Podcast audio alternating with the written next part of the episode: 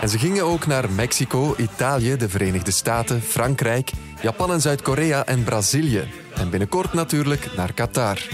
Ik ben Jonas de Kleer, sportanker bij VTM en in de Highland Podcast, het WK van toen, blik ik terug naar de wereldkampioenschappen voetbal van de afgelopen 40 jaar.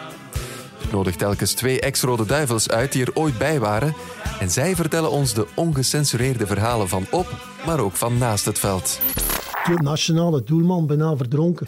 Ze hebben dan uh, een groep uh, meiden laten overkomen. Dat was de seksbus, hè? Je krijgt vanaf woensdag 5 oktober elke week een nieuwe aflevering.